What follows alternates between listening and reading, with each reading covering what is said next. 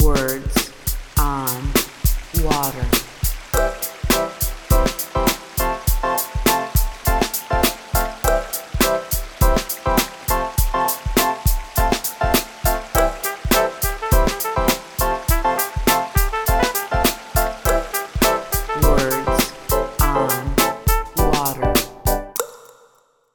Welcome to Words on Water, a podcast from the Water Environment Federation. This is the host, Travis Loop.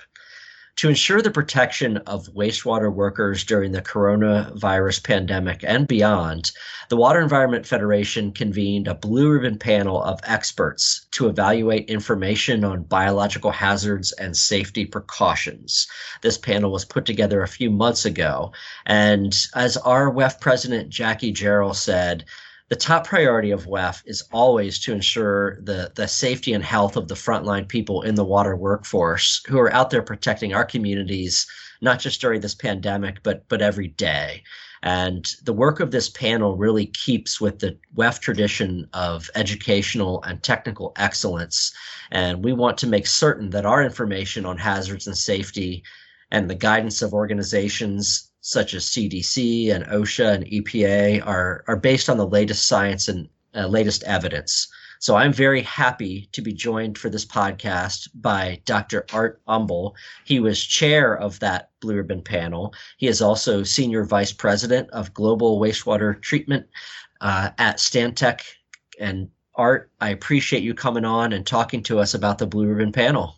Well, thank you for having me, Travis. It's uh, always a pleasure to cover this kind of information for the broader wastewater community. Appreciate you doing that.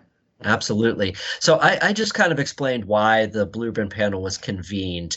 Could you outline uh, what it was tasked with doing?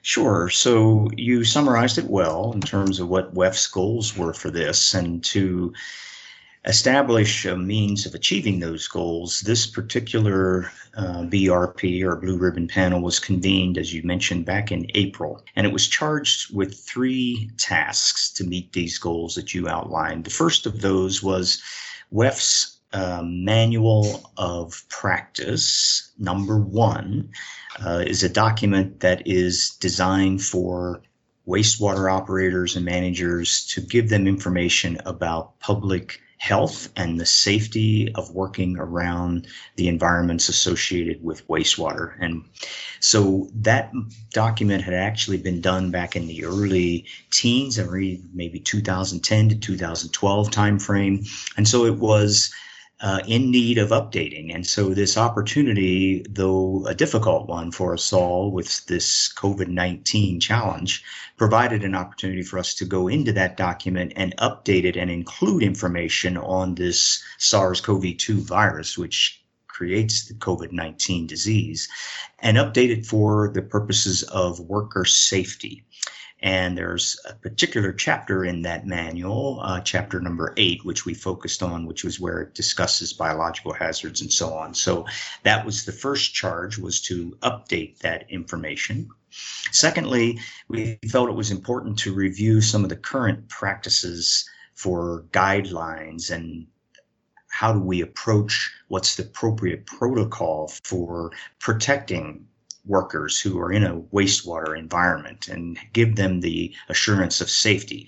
Uh, we wanted to make sure that uh, those current best practices that are well known out there already for other kinds of pathogens that we are aware of and have been um, engaged in protecting against for a long time wanted to understand what of those things need to be updated as a best practice guideline and then provide that information to other partners that WEF is engaged with, and you mentioned them earlier, you know, like the Centers for Disease Control, OSHA, uh, World Health Organization, who also all have their guidelines, but may or may not be specific to the wastewater environment. So we wanted to make sure that that was consistent with what they were presenting. And then thirdly, to identify where the knowledge gaps are specifically related to SARS CoV 2 and try and get an understanding with respect to the wastewater environment. What is it that we know that we don't know today? And hmm. this is where the research is, is greatly needed, right? And then provide some recommendations of what we felt that research could be most useful in uh, in the immediate time moving forward here, uh, as other areas of biological science work on things like vaccines and methods and so on. So those were the three elements of charge, and that's what we spent uh, several months working intently on and um, produced the document that people can now have access to.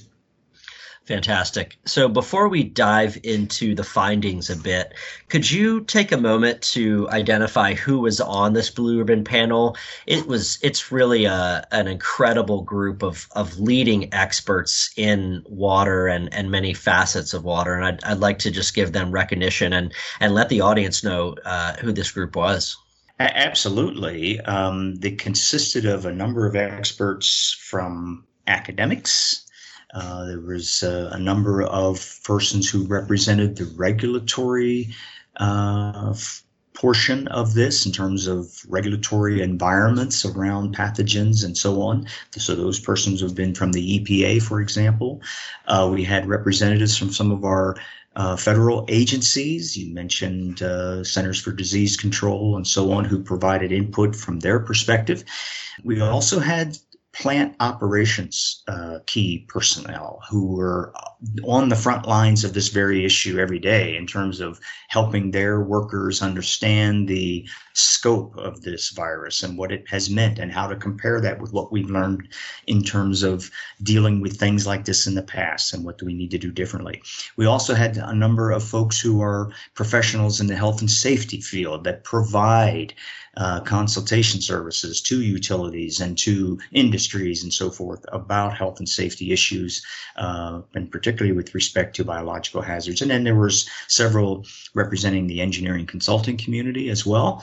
Um, that comes from a standpoint of you know how do we design systems so that we are appropriately protecting people and and creating spaces where uh, folks can feel safe to be able to carry out their activities in their daily work. And then of course we were delighted to have a number of the WEF staff uh, as part of this panel as well, and to help us define the issues and to keep on scope for WEF so that we get the message right uh, for the membership of WEF staff. All in all, there were 14 members on the on the uh, panel, and then I believe five members from the WEF staff. Fantastic, fantastic. So, what what is the the summary of the findings? What kind of were the you know the basic outcomes of this of this work. And we'll we'll dive a little bit deeper into the guidelines and the research and so forth. But what what should people have as kind of the the headline uh you know headline and the and the leading paragraph if you will of the of the story coming out of this?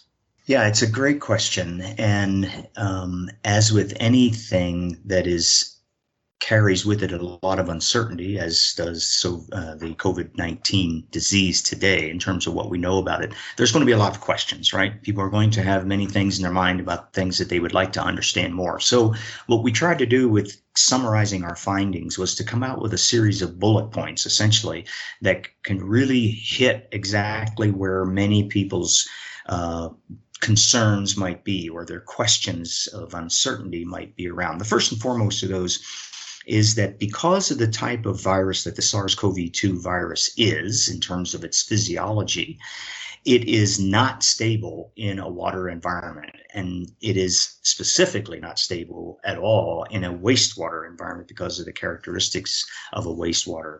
And so that basically means that we would not expect it to act any differently than other viruses of a similar type in terms of physiology, which we do know more about, say, for example, MERS or SARS or um, these kinds of things where we've had experiences with in the past. So that's the first takeaway I would say is that we would not expect it to act any differently. Now, what do I mean by that? Well, the second thing I would state is that we study that by looking at what are the main routes of transmission that a virus can take. And these are things through respiratory droplets, for example, direct contact with surfaces where the viruses can become uh, located on and be transmitted in those ways. What we have found, and what we would like everyone to be sure that they know, is that we have not found any evidence that there is a fecal oral transmission the, creating the infection of this disease to date. That's a very key finding. The third finding I would say is that the risk of the transmission of the SARS CoV 2 virus that creates COVID 19 disease from fecal matter appears to be very low. And I use that term very low simply because the level of amount of studies that have been done to really answer that question, a number of those are still ongoing. But what we have learned from them to date is that that risk is very, very low. Fourthly, I would say that the standard elements of treatment that we currently understand and utilize in our treatment facilities today, being the uh, specifically around disinfection practices and these sorts of things, these are expected to be just as effective at inactivating SARS CoV 2 as they have been on inactivating other well known viruses that we have had much research and understanding of over the long term. And so, therefore, we would not expect that these systems would act any differently or less effectively than they have on these other viruses, just simply because these viruses are very similar in their physiological nature. I would also then say that our uh, takeaway from a standpoint of best practices is we want to protect the health of our workers who could be exposed to wastewater activities, which they are every day, and that they should take the following precautions regardless. And that is number one, we want to continue to promote the engineering and administrative controls necessary to formulate a safe working environment for all of our wastewater workers and persons who are associated with contact in a potential wastewater environment through its activity. Secondly, we want to make sure that the practices of those activities, whether it's jetting a sewer line, whether it's pulling a sample out of the effluent, whether it's cleaning in, in a headworks facility, we want to make sure that the practices of those activities are safe. And we want to provide opportunities for people to take on the necessary protocols to ensure that safety. And then thirdly, that relates then, of course, to what is appropriate uh, protective equipment. Normally, mm. um, this is required for any particular task associated with the wastewater activity. And we are just simply saying we do not see at this point any need for there to be, or I should say, any indication that there is a evidence that the SARS-CoV-2 virus poses an even greater hazard than the viruses and other pathogenic agents that we have in wastewater that could be a requirement for additional PPE over and above what we already understand and utilize today, assuming we utilize it appropriately. That said, however, we would point out that because there are things that are still unknown in the SARS CoV 2 world, and that specifically has to do primarily with the uncertainties with aerosols. In other words, how transmittable is this potential d- disease as a result of aerosol mists. Think of it as a mist, right? That uh, can happen through splashing or can happen through uh, humidity changes in an environment, so forth, where these things become aerosols and move about. We have no evidence yet that there is a, an infectious transmittable route via aerosols. But I would say, because there are ongoing studies currently uh, that are trying to answer this question, we would recommend that you take precautions against exposure to aerosols that could potentially be there by the necessary PPE that you have available to you, and we find that those are adequate to date. I am not recommending, and our panel is not recommending that everyone use an N95 respirator, for example. We are saying, however, as a utility or as an entity that's engaged in wastewater activities, if you determine to, that it's appropriate to keep your people safe using an N95, then of course you should have the uh, prerogative to do so. But we are not necessarily saying at all that the N95 is a requirement. Got it. Uh, that's a that's a great uh, important overview of of what the information you all have have kind of concluded or settled on. Um, I, I, know that part of the report that's coming out of the Blue Ribbon panel is a bit of a, a set of guidelines, and you, you, may have touched on kind of some of that in, in what you just talked about. But could you expand a little bit about the, the guidelines that you have provided in this report, and maybe some of the specifics in there? Indeed, and as a preface to that answer, Travis, maybe I would also say this that could uh, would be a good clarification for what these guidelines might represent, and that is, to date, we, as I mentioned, we have no evidence that the survivability or the viability of the SARS-CoV-2 virus in the wastewater environment creates an opportunity to be infectious if exposed to it we have been able to trace its presence, meaning we have found indeed SARS CoV 2 RNA fragments are present. So, therefore, we know that that virus was active at some place in that sewer shed, but it's currently not in an infectious form. That is a very important um, guidepost, if you will, to how guidelines should be put together.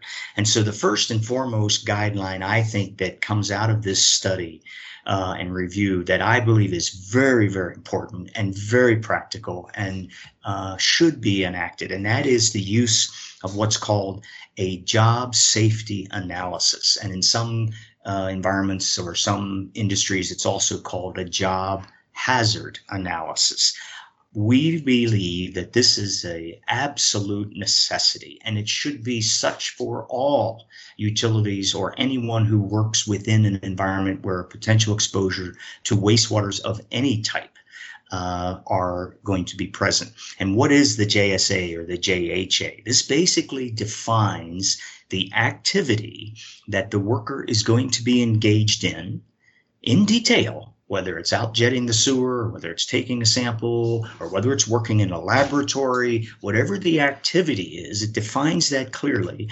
And then it provides a series of either required or strongly suggested or recommended protocols for the use of the appropriate PPE that would be best for those activities and those conditions. This includes not just the PPE itself, but also a definition or a clarification of what should be done prior to the activity, what is to be done during the activity, and what is to be done post the activity to ensure that the worker safety is protected throughout the entire scope of that activity. And that includes, for example, if I am out jetting a sewer and I get splashing on my uniform, it's possible that I could also then contaminate the truck or the vehicle that I use to transport myself to that activity. And I could take that back to the office or back to the maintenance um, uh, locker room inadvertently, unknowingly. What do I do with those post activities so that I am still protective of myself and others around me? So the JHA or the JSA is a very, very important uh, documentation kind of method or measure of a best practice for anyone associated with any activity where you're going to receive potential exposure to the wastewater. That's one guideline that's important. The second guideline is in the specific uses of the PPE themselves in terms of the appropriate types of PPE that are appropriate for such and such an activity and what are the protocols for outfitting yourself for that particular use of the PPE so you get its maximum benefit. I say that because, for example, if someone chooses that an N95 respirator type mask is the appropriate protocol that they will enact under this particular activity, it needs to be understood carefully that the protocol of fitting that mask over one's face whether that person has facial hair, whether they don't, whether there's a proper fitting around the uh, shape of the face. All these things are very, very important in terms of the effectiveness of that particular PPE. Because if it's not done properly, it won't have the effectiveness that you think it should have. And so we included those types of guidelines as well as strong suggestions for uh, everyone associated with that.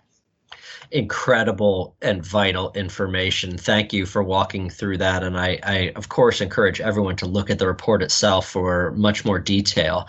And then I believe one thing you, you mentioned that the panel did was then look at the at WEF's manual of practice, which is really just the industry standard for for wastewater treatment, and and to make some updates there reflecting your findings. Could you briefly just touch on what you did to that to that manual? Indeed. Um, as I mentioned earlier, the primary focus of that revision was for Chapter 8 in MOP1, which deals with biological hazards in a wastewater environment. And so in that chapter, you'll find there's a plethora of information around all pathogenic agents that we know of that are present in wastewater. There are other non biological, or what I would call AB, abiotic uh, agents that could be in chemicals and so forth uh, that are present in wastewater also. That chapter then was updated to include information about what we know to date on SARS CoV 2 and the potential for things like what are the routes of transmission that could occur. So, you know, whether it's an ingestion kind of transmission or whether it's an injection kind of transmission, etc. All those details are tabulated in that chapter 8 through uh, a series of updates to the tables primarily that are in that chapter. The second major update uh, for the COVID 19 information was applied to what is known as Table 4.1 earlier in the manual. And that's a very, very extensive table uh, that has information on much of what we've just been discussing here. And we, of course, updated and inserted to supplement information in that table with the COVID information as well. And then finally, as I have been pointing out already, you know, we've made updates to the table with respect to PPE recommendations so that that's consistent with what's in the rest of that chapter with respect to here's what we have done in the past for these types of agents and these are the things that we would continue to recommend doing or you can choose if you think that's not enough. You have the obvious opportunity to enhance that. Sure. Uh, you mentioned also that uh, looking at research and research gaps and research needs. Could you talk about especially what the recommended uh, needs are for research around coronavirus and, and wastewater worker safety? Sure. Well, as everyone probably knows, um, many researchers globally are engaged in this challenge to try and understand where the gaps are.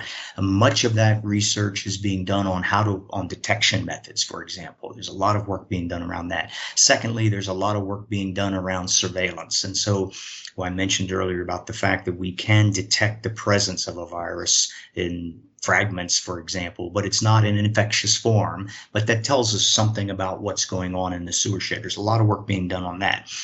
The areas that are most uncertain and areas that we have a great deal of work to do on involve the following. First and foremost is we know very, very little about the properties that a virus like SARS-CoV-2 has in partitioning between a solid and a liquid phase. And of course, in wastewater, that's really, really critical because of the amount of particulate matter that is in wastewater and how does that virus, can it remain infectious and it, to what degree of concentration does it create so that it does have an infectious dose? We don't know these things. How does it partition to the solids? Does it get into biosolids? Is it viable once it's there, etc.? These kinds of questions questions all need to be answered, and a lot of work is being done on that. It also has a great deal of influence on how we look at disinfection, for example. So if it partitions to a solid particle and it is viable, then that particle can potentially shield that virus from inactivation through a disinfection process, be it chemical disinfection or ultraviolet radiation, so on, which many of us um, are you know work with daily in terms of how we operate effective compliant treatment facilities. So it has implications for that. Secondly, is we need much, much more information about how do we really determine the infectivity potential of a virus like this, and specifically SARS-CoV-2 in wastewater. And this has to do again with what is the concentration of this virus that it needs to get to in order for it to now become infectious. You know, is it is what is it orders of magnitude more than what we can detect? Is it orders of magnitude less? We don't know. We need to find this out, and this will be very helpful, I believe. I think we all believe in terms of what does that mean for the other parts of our work and how we protect against those infections.